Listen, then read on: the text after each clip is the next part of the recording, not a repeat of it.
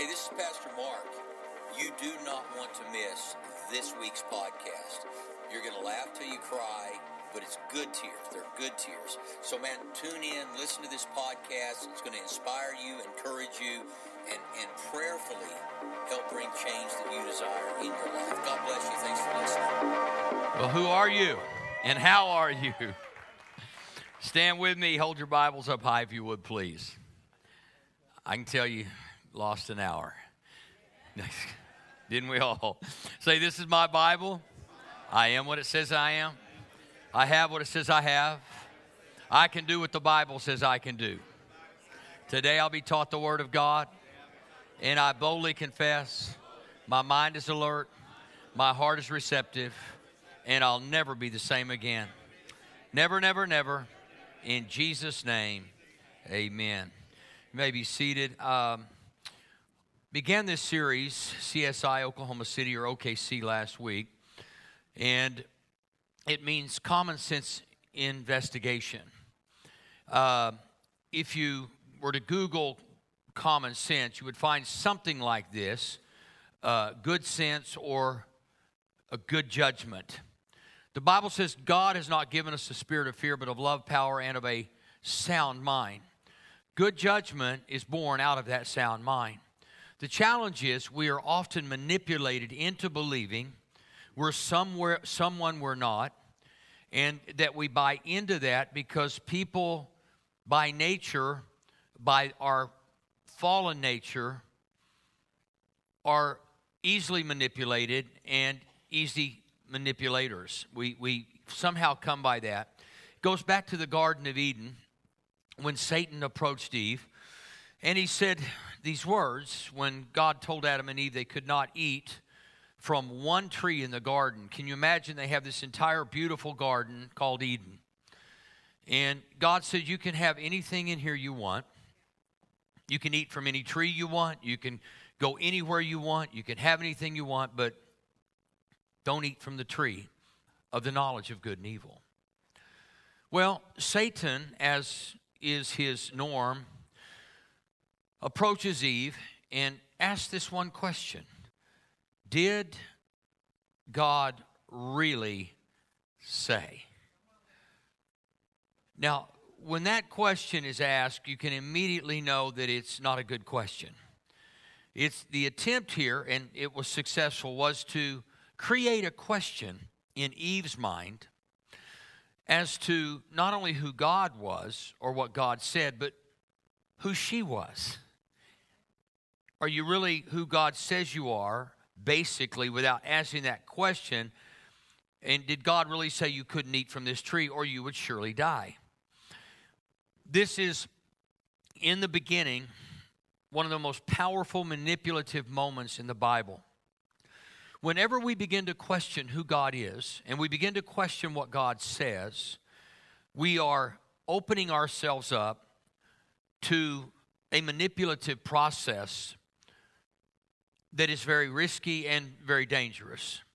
So I decided to go back and finish last week's message because there was so much in it I didn't get to.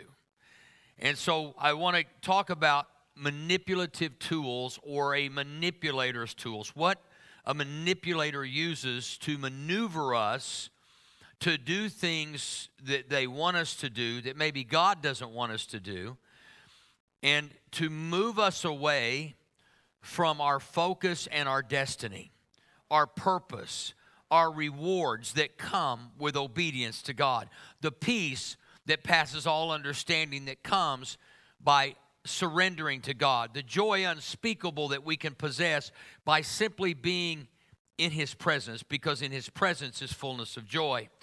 Last week I used a scripture out of Daniel, and I'll refer to it but not read it. Daniel chapter 6, verses 5 through 10 and 12 through 16. This long short of it, Daniel is in captivity.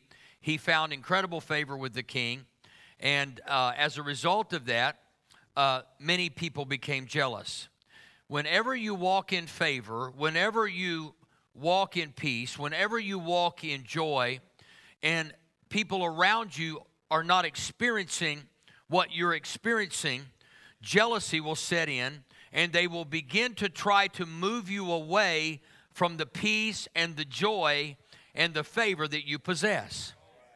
Because they want what you have, but they're not willing to do what you do to get what you have. And it can be very subtle, it's not blatant, it's not easily revealed. It's it's you know, hey, you know, I know you love God and you know, I know you're a Christian, but you know, why don't you go with me on Sunday morning and let's just go, let's just go eat and run. It's gonna be a beautiful day, spring's around the corner. And and you go, Well, you know, that's not a bad because I, I am a good Christian. I am a person of faith. But how many of you know faith comes by hearing and hearing by the word of God? Coming to church or not coming to church is not what saves you. It's not it's not what gets you to heaven, but let me tell you what it does do it helps you stay saved. It keeps you in the right frame of mind. But the subtlety of that invitation can often pull you away from this experience, which might over time make it easier and easier for you to do something that contradicts your convictions. I have a conviction about the house of God. I really do. I don't have just a conviction about my faith and Christianity and about heaven. I have a conviction about the house of God because I know what can happen in the house of God. We experienced something during worship that if you missed this this morning, that you would have missed. An experience that challenges us to think in ways that God would have us think. So Daniel's experiencing favor in a kingdom that's not his, in a kingdom that is not God's. It's a secular kingdom that stood against the people of God. and as he began to experience favor, those who were uh, from that kingdom didn't like it. So they knew that Daniel prayed three times a day. He opened his windows, which meant, I don't care who sees me. And he began to pray to Israel's God, the God we pray to. And they knew that, so they wanted to somehow find a loophole they knew the king would not hurt Daniel because they knew how much he liked him. So they had to manipulate the situation and create circumstances that would cause the king to uh, do to Daniel what they wanted done to Daniel. And they knew Daniel and his convictions and that he wasn't going to stop praying. And so they asked the king to sign an edict that any body that prayed to a different God other than him would be killed. In this case, thrown into the lion's den. When Daniel heard of it, it didn't change anything for him. He had set his focus. He would not be manipulated by a 30 day edict that many or most would have been because why? It's just 30 days. I got 11 more months to pray to God. I, I don't want to go into a lion's den. I, I don't want trouble. So I'm just going to kind of get along. I'm just going to get along and I'm going to compromise my religious practices or my faith, if you will, in order to uh, fit in or to not be harmed. Because after all, I have 11 months to share about my God. We start talking ourselves into things when, manipulate, when manipulation starts happening or maneuvering to uh, make sure that we can still operate, but maybe not with as much conviction. Maybe I'll just keep my windows closed. Daniel said, No, I'm kicking them open. Three times a day he did. They found out it was easy. Then they come to the king and say, You know what, king? You're the one that signed this edict that for 30 days no one could pray to anybody but you. And uh, your, Daniel does it every day. Well, the king felt incredible remorse because he really liked Daniel. Matter of fact, it says he tried to figure out ways to save Daniel, but he couldn't uh, because his integrity would be compromised if he didn't do what he said. So he throws Daniel into the lion's den. Comes back the next day, rushes back to the den, looks down, and Daniel's just fine. Lions are calm. And those who had manipulated the situation, it says they and their families were thrown into the lion's den, and the lions were hungry by then. So manipulation begins first with positive reinforcement. Now, I'll get to the part where the lion's den is that's anything but. They were setting Daniel up through negative reinforcement. They were, they were setting Daniel up saying, if, if we do this, uh, if, if anybody prays to another God, uh, there will be consequences. That means there will be, this is negative reinforcement. We want you to do what we tell you to do, or bad things are going to happen, okay? So, positive reinforcement is where it all begins. People try to maneuver you by simply saying, You're a good person, you're a person of faith. I know you love God, but. And then they start questioning, as Satan did in the Garden of Eden, what you believe and what God said to you and what the Bible says to you, and they began begin to question the truths of the Bible. And they cause you to begin to question. There are some really smart lost people in the world. There really are. And you can't just say, well, I know more, I have the mind of Christ. Yeah, but they've studied it from an angle that appeals to the carnal mind and the secular man and the non faith person in order to lure you through this positive reinforcement, saying sweet things to you and conditioning you to believe they have your best in mind. It's the old story of Pavlov's dog. I don't know if you've ever heard that. I was a psychology uh, degree in, in college as well as theology. And, and Pavlov's dog was when the dog did certain things, when a bell would ring, and it, it would come and it would get fed and every time the bell rung it would come and get fed so now every time the dog knew if he heard a bell there was going to be food now the way they would adjust that is there would be a time that if he came and he didn't get food it, it's confusing. Do you see what i'm saying? And people will feed a need in your life and oftentimes when they feed the need there's a hook underneath the beef. So you have to be careful because some people will tell you exactly what you want to hear because they're going to feed their weakness, which is a need for your approval. So it's conditional. It's, it's conditional. And any love that is conditional or any friendship that is conditional is a relationship without perimeters and boundaries. In other words, if you do what I want, I'm going to love you. If you do what I want you to do, I'll always be there for you. And so they begin to massage the weakness in your life to satisfy the weakness in their life. So basically, it's a relationship built on weakness, conditions.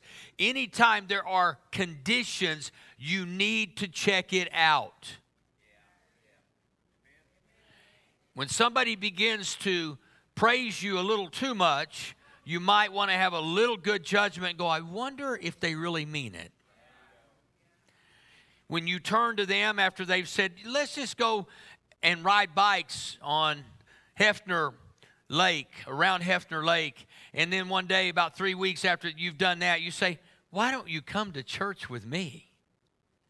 Well, and they get all offended because you ask them to do something, they ask you to do something, and they don't reciprocate. Let me tell you, love has a principle of reciprocity. Whatever you sow, you reap. If you love, eventually you can turn hearts. It's pure. Where there is no love, manipulation can flourish. If you really love someone, you'll be honest with them. You'll tell them the truth. Now, let's talk about negative reinforcement. Negative reinforcement always comes with a threat. Always comes with, it, there's really not much substance to, it, substance to it at this point. It's, it's still somebody trying to maneuver the way you think in order to maneuver the way you live. If I can change the way you think, I will most definitely change the way you live. If I can get someone to possibly believe that Jesus is the Son of God and He came in the world to die for their sins, unconditional love extended to them, and I begin to tell them how much God loves them, not how sorry they are. And I begin to say, God so loved the world that he gave his only begotten Son, that whosoever believes in him would not perish but have everlasting life. If I begin to begin to speak words like that, I can begin to change the way they see God. It's not for my benefit because I get nothing from it at all. It's for their benefit. Healthy relationships, always ask yourself that question Who is this act or this behavior benefiting? Am I benefiting if I walk away from something I have a conviction about? But they want me there. Throughout my ministry years, I've been asked many times, especially by women, my husband won't come to church. What should I do? I said, Come to church. But he, he gets mad at me. Well, that's his problem, not yours. See, when you're moved because of someone else's emotion towards you, then you are controlled by the person that is maneuvering you. They control you. Well, Pastor, I work and my husband doesn't want me to tithe. Well, who are you going to obey, your husband or God? You say, but shouldn't I? Oh, he's the head of the house. No, he's not. Not if he's acting that way. Anything that turns you away from God is not godly. You say, well, but but he, the Bible says, the Bible says, husbands love your wife as Christ loved the church and gave his life for her. If he ain't given your life, his life for you, he has no voice. Men have manipulated women for years. I'm the head of the house. You do what I say. No, any man who knows God says, I want you to do what God says because I'm going to be wrong more than I'm right. And God is never wrong. In the feminist movement, what happened with it was it took a left and right turn and backwards and everything else. No man or position should ever be utilized to control another human being. I know I'm treading on thin ice. I know that some of you would question, but love releases. God loved us, and His love didn't come to control us, it came to release us. It's magnetic, it draws us back. Rebellion is often born out of control, not love. Yikes.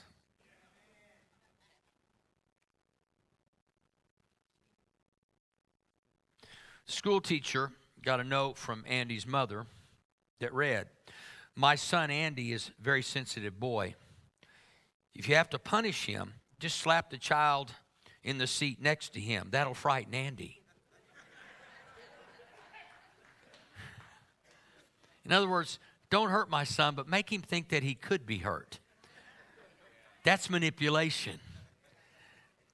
Let him see something that would be painful for, to him, but don't, don't make him feel pain. I just want to threaten him. Negative reinforcement that if you don't behave, what happened to little Sammy next to you is going to happen to you. Negative reinforcement tactics include the following. You'll want to write these down. And the reason I'm doing this today is because I felt like last week I kind of introduced the concept or idea of manipulation this week i want to try to help you identify it and give you some some very clear points that will help you identify it number one negative reinforcement tactics may include yelling that was my family the loudest one wins not the one who's right just the one who's loudest in other words, every time you do something I don't want you to do, I'm going to yell at you, and you hate being yelled at, so you won't do it anymore. That's negative reinforcement. I grew up in this I love my parents. I, am glad they're not really together or alive to hear this. My dad is in heaven. My mom has dementia. It's, it's, it's very hard, but, but we don't tell the truth enough from the platform to share our own experience. And I, I think my parents would tell you we grew up in a pretty loud home. Matter of fact, we'd come to the kitchen table or, you know, the dining room table, pass the salt. It was intense, like somebody else is going to get the salt. We're loud, we're intense, and I grew up in that. And so I grew up, and my, the outcome of that was I was intense, not realizing how good I was at manipulation. You know, I always thought if I could yell at someone loud enough, they just, nobody likes, anybody here like being yelled at? Do you relish that? Is it really fun? If you lift your hand, you're a sick human being. Nobody likes to be yelled at. It's demeaning, it, it, it's in every way disrespectful and dishonoring. Number two, swearing is one way, you know, well, you know, I, that, that's an offensive language to me. Number three, threatening. If you don't do this, here's what I'm going to do. Basically, what it says is, you know, I, I, it's going to be fighting fire with fire. And so it's, it's threatening someone to alter their behavior instead of loving them to change their behavior. And let me tell you, love takes a lot longer than threats. Behavior modification is a lot more simple than heart transformation. So basically, what, what happens is we get people to behave a certain way, a way that we want them to behave because it's comfortable to us. And if they don't behave that way, we threaten them by withdrawing ourselves and our affection, our love, our help. People do this all the time uh, and, and to, to control a situation. Uh, you know, if you give something to somebody, then give it to them. Don't say, now, you know what? Here's what I expect of you. The next time I come to you, you're going to have to do something for me. That's not giving, that's hooking. Well, you know, I helped you move. Yeah, you were dumb. I'm not as dumb as you. I don't help people move.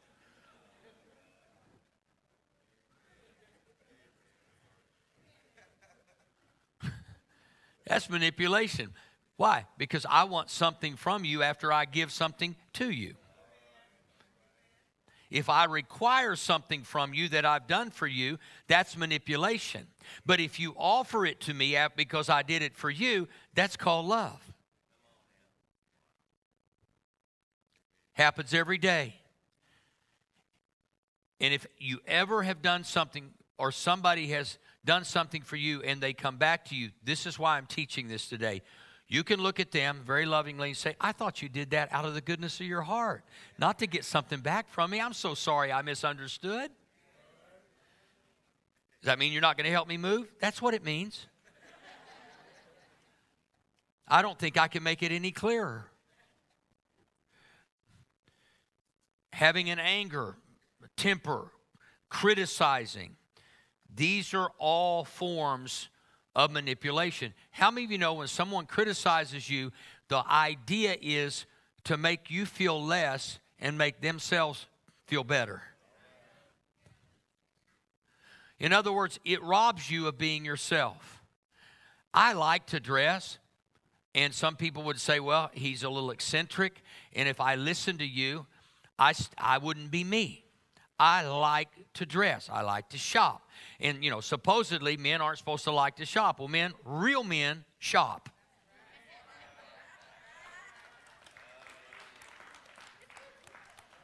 I'm just here to tell you, you have been talked out of a great delight if you have been criticized as a man for shopping.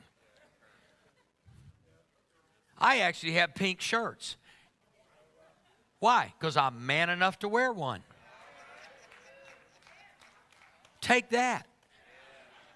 I've had people go, Oh, you wear pink. Yeah, because I'm man enough to, boy.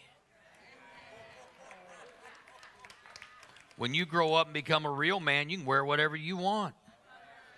What they're saying is, You dress better than me, and I don't like that. I say, I know. But they manipulate, they don't say it outright.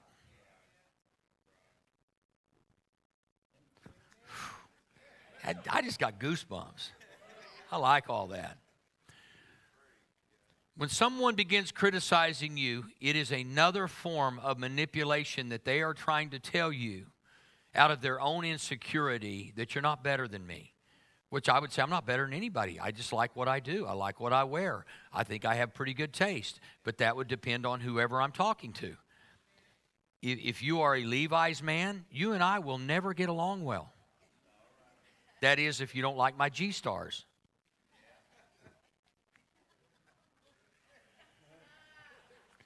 So let's not talk jeans up in here. Because I had great jeans.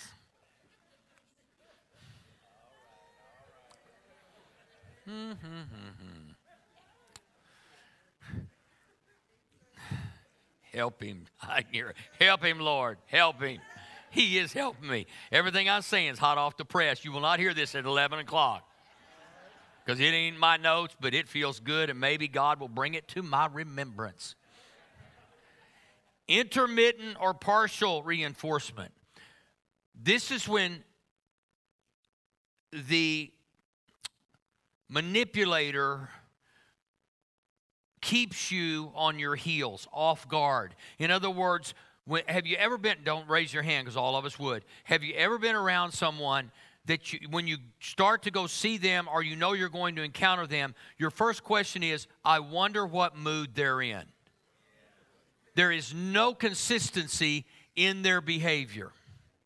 And the reason for that is it is a great manipulator's tactic because it keeps them in charge of the meeting of the encounter, of the relationship, because you don't know. There are times they're awesome, they're charming, they're great, and man, you have the time of your life. And the next time you get with them, they're just slandering and criticizing others and criticizing you, and, and the list goes on. There's inconsistency, and the inconsistency or the intermittent or partial reinforcement is by design.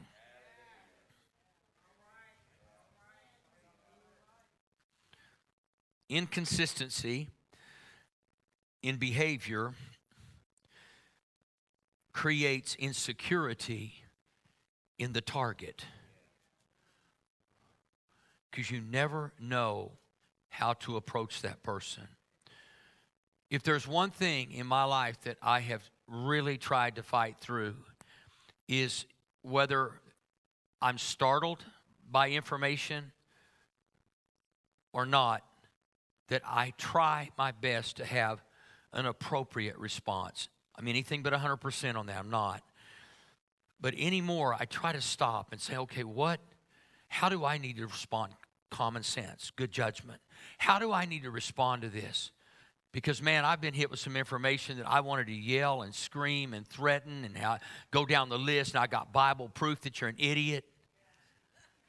And Bible thumpers always got Bible proof.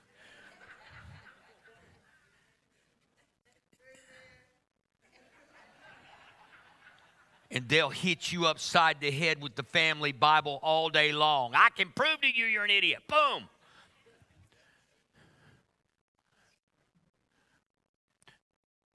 And so they're inconsistent because they want you to be insecure. This is what terrorists do. They're always issuing threats without any patterns. There are no patterns. Where there are no patterns and there are no disciplines, there will be potential destruction. Ask yourself the question uh, what disciplines are in my life? Now, we don't often ask that question, but it's good common sense.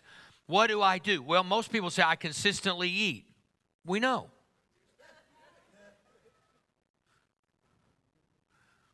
You know, one of the things in my life about exercise is not to impress anybody, it's a discipline. I need the discipline in my life.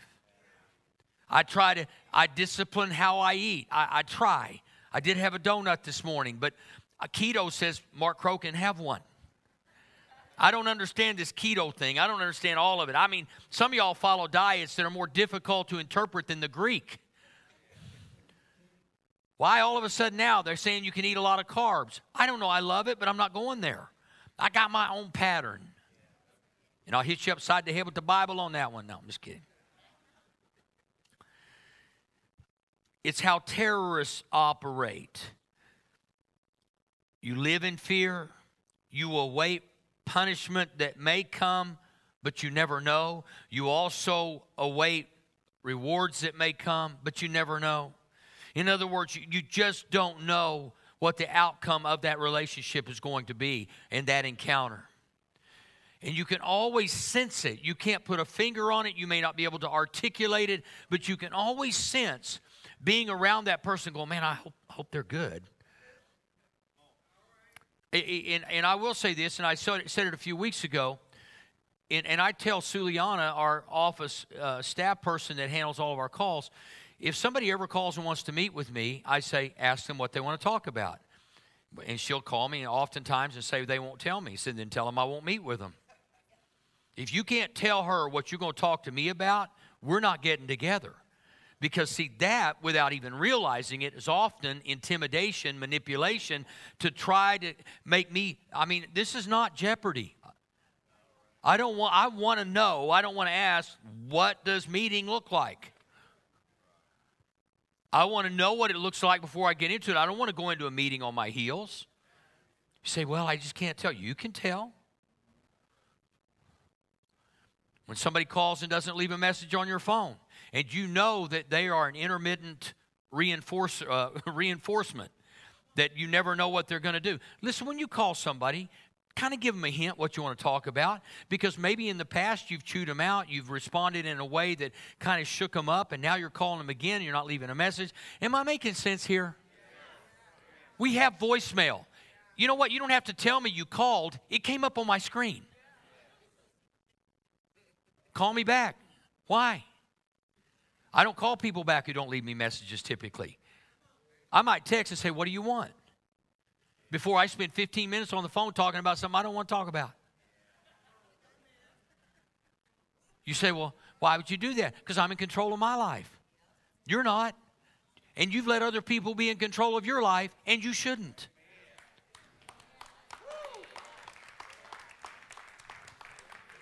All because you don't know, they want to keep you guessing as to what this encounter is all about.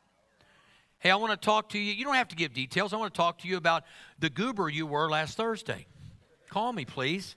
I will not yell at you.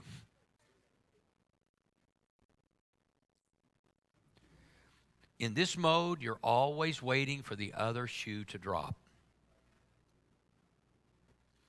Fourth thing positive reinforcement, negative reinforcement, intermittent or partial reinforcement, punishment. Now, this is different than what you might think. People who want to punish you have no plan to educate you. The Bible says God disciplines those he loves. He doesn't punish those he loves, he disciplines. Discipline means I will teach you in the midst of a wrong done or a situation. Punishment says, I want you to feel pain, and that's it. I don't really care if you learn from it or not. You hurt my feelings, so I'm going to hurt yours. That's punishment. And many people do that. And you know one of the real keys on this? I'm either going to yell at you or I'm going to give you the silent treatment. What's wrong? Nothing. Really? Did you hear the edge there? Nothing. Why would you think anything's wrong? Really? Are you Gomer Pyle? I can figure this out the way you're talking to me, your tone of voice, the, the dismissive response. What they really want is, I'm hurting and I want you to hurt too. You know what we most of us would do to that is because we have a, a disease to please or a, an approval addiction we will maneuver and be sucked into the vortex of that manipulation. When somebody does that to you, say, hey, you know what? Man, I'm just going to leave you to it. I can tell you're hurting right now. And I'm just going to leave you to it. And if you ever need to talk to me, let me know. But, you know, I'm going to leave this with you right now because I can tell that you're not happy. Don't try to make them happy. It's impossible. And if you do, you'll become codependent and dysfunctional. Don't try to make somebody happy who wants to not be happy or is trying to suck you into their unhappiness. I'm out. We say that's so inconsiderate. And I know it's not. You're doing them a great favor because they'll do that the rest of their lives. And if it works, they will stay miserable the rest of their lives. Some of you have been trying to win your mama or your daddy's affection. You're 55 years old. Stop it. When daddy grows up, tell him you can come and see me. You say, well, that's cruel. No, it's not cruel. It's cruel to allow yourself to be incarcerated by people who want to control you.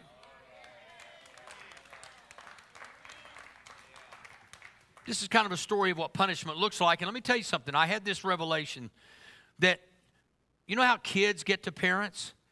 Is they withhold affection. Now, they'll love you, but you won't know it because of the way they're behaving. So, what children do and teenagers, they get really good at this because they know they can't talk back to you. At least in my home, you couldn't. My daddy used about a one inch, two inch wide belt. You say, oh my gosh, well, he's dead. Try to imprison him over that now. I thank God my daddy had a belt so I didn't get by the baton of a cop. I'd rather get hit in the booty with a belt than the head with a baton.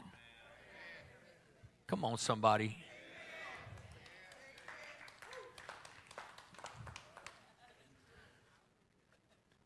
Because I can tell you right now, they ain't got, they ain't a police officer in the world got time for a, a fool.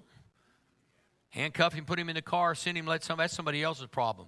That's why we are called to help one another. A little girl was being punished for some minor infraction of the rules. She had to eat her dinner alone at a little table in the corner of the dining room. The rest of the family paid no attention to her until they heard her praying out loud over her food. I thank thee, O Lord, for preparing a table before me in the presence of mine enemies.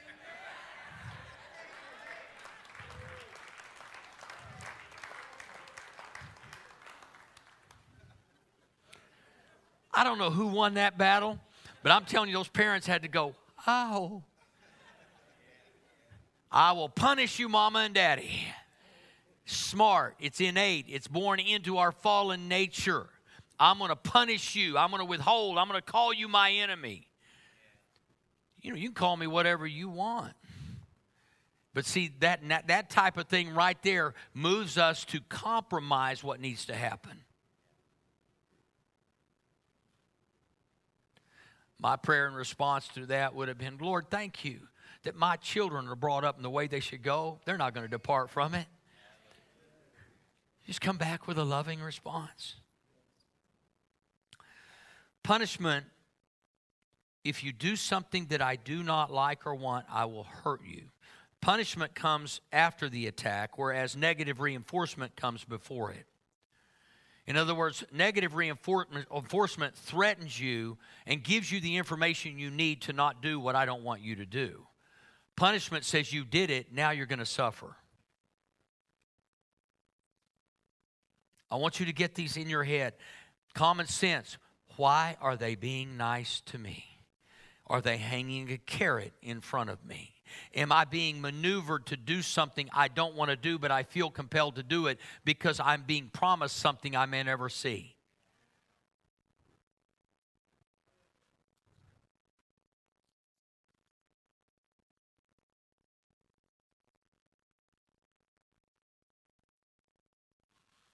Punishment alters behavior, it doesn't change hearts.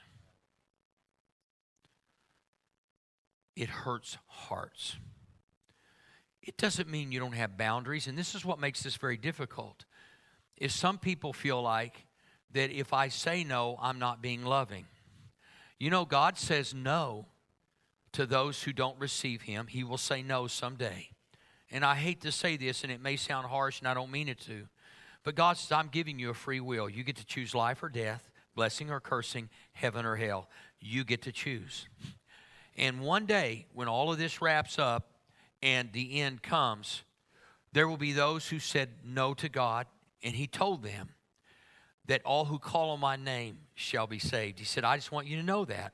I'm giving you information, but you are free to choose your eternity and your destiny. And the day will come, and I'll talk about this when I talk about uh, reinforcing these things in your life so that nobody's able to manipulate you. The day will come, it says, He will separate the goat from the sheep, those who chose not to accept Him. God made it very clear. And that day will come, and there are boundaries, and that's a boundary of God. So, you know what? If you've refused to accept me while on earth, I'll have to refuse to receive you in eternity it, it, there's no manipulation. That's bound a boundary. All boundaries are are honest it, uh, honest thoughts, honest lives. This is this is what I cannot allow. I will not allow myself to be yelled at because that's a boundary for me because I grew up with it. And I cannot deal with it. So I will just have to dismiss myself. If anybody starts getting mean, I'll say, you know, I love myself too much to allow this to happen, and I love you too much to enable you to do it. You see what I'm saying? And so that's that that addresses the manipulation, which is what? Yelling, criticizing, threatening. I have a boundary, and I will not allow that boundary to be broken because it protects me. God loves me, therefore I have to love me. You have to love yourself enough to not let people run over you and control you.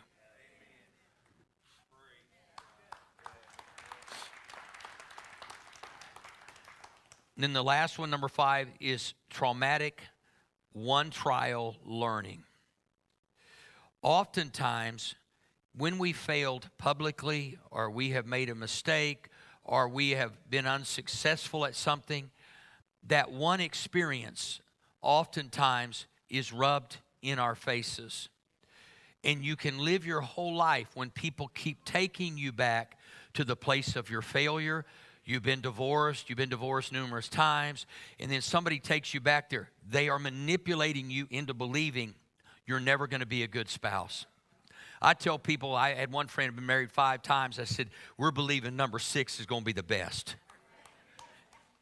But most people, manipulators, would say you're a failure. You'll always be a failure. You'll never be able to love. I say, keep on trying till you get it right.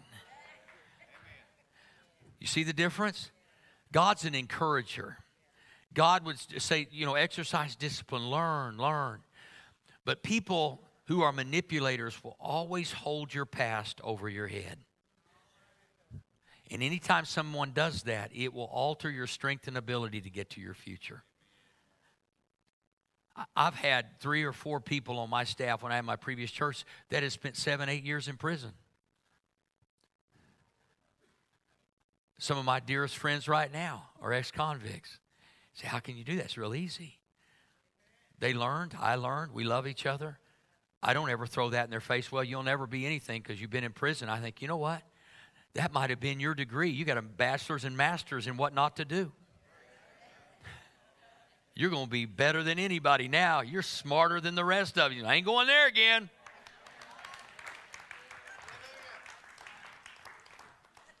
Don't look back. Don't keep bringing it up. Well, you know, we don't know about you. I know this God is a redeemer, a restorer. His plan for you never changed because you made a mistake. It remains the same today as it ever was. Whatever you went into that prison with a call on your life, that call is still on your life when you exit that prison. And you can say, well, there are laws. You know what? God's laws always supersede man's laws. I don't know how that works, but they just do. God will make a way where there seems to be no way. So basically, I can reduce this down, and you've got some of the points, but just make sure to use good common sense, good judgment, say, you know, why are they treating me this way? What did I do? And even if I did something, do I deserve to be treated this way? How would God treat me? What would Jesus do? The WWJD, would Jesus ream me out for making a mistake? Or would he put his arms around me and go, I just want you to know I know you hurt right now. And I just want to hug you in your hurt. I don't want to judge you in your hurt. We all have a past. That's a given. Now, some of you don't think you do. You've lied to yourself for a long time and you're going to lie yourself right into eternity. But when you wake up one day and you re- realize, I'm no better than anybody else.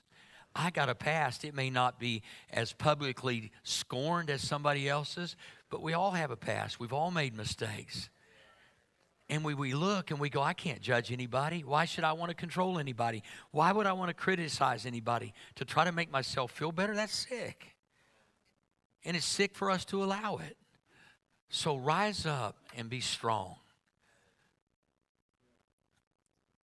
God has a plan for your life, regardless if you're first grade teacher, your sixth grade teacher, your 12th grade teacher said, You're the dumbest person in the world. You'll never amount to anything.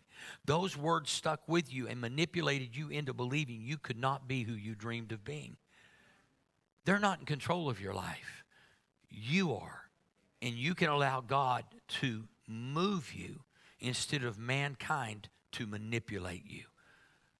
Had people didn't want me to come back try to manipulate me into believing that God had removed his hand from my life. Why is he preaching again?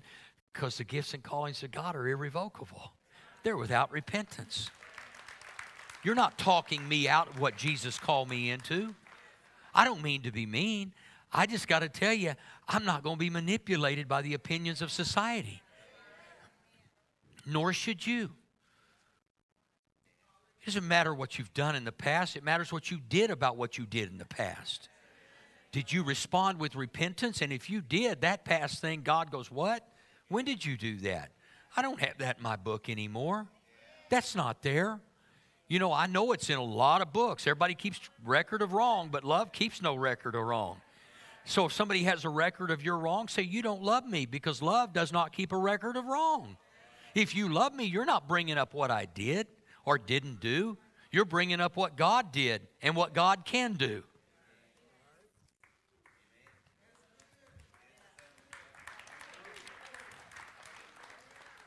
So just go out being happy today. And when your mama or daddy calls and says, well, I'm about to go to heaven, and if you ain't been coming and seeing me all year, I'm going to write you out of my inheritance. Say, you know what? God is my provider. Do what you got to do. That'll freak them out. Because uh, uh. they're wealthy and they've hung that over your head for your whole life, and they're mean. They're mean to you. They're mean when you get around them. But you keep going because the carrot is in front of you. When we die, you're going to get a million dollars. Is it really worth it? Some of you go, yeah, it is. You're the donkey and the money's the carrot. I would say something else, but we're in church.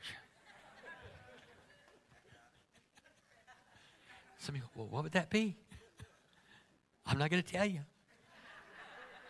but it is in the King James. I could say it with conviction, but I won't because there are children in the house. It would make a far greater impact because you'd remember what I said. Let's pray. God, you're awesome. You're awesome. You never try to manipulate, intimidate, or control your love, and you love. With every head bowed and every eye closed, there may be those of you who've never received the love of God. You've been threatened with hell your whole life, which is why you left the church. You threat, threat, threat. If you don't do this, you'll go to hell. If you don't do that, you'll go to hell. Instead of hearing these words, let me tell you something. We have promises that state very clearly that God sent His Son into the world to forgive the world, that the world through Him might be saved, not condemned. That's why God sent Jesus. He didn't say, if you don't do what I say, He said, if you'll just do what I've offered there is eternal life and there is heaven on earth for you. I want us all to pray this prayer. Those of you that have never received Christ, pray this with me. Those of you watching online, pray this with me. Say, Father God, thank you for sending your only Son to die on the cross for me. Jesus, thank you for giving your life for me. Today I give my life to you. I repent of my sin. I call on your name. And as of today, I'm going to heaven when I die. Thank you, Jesus. Amen.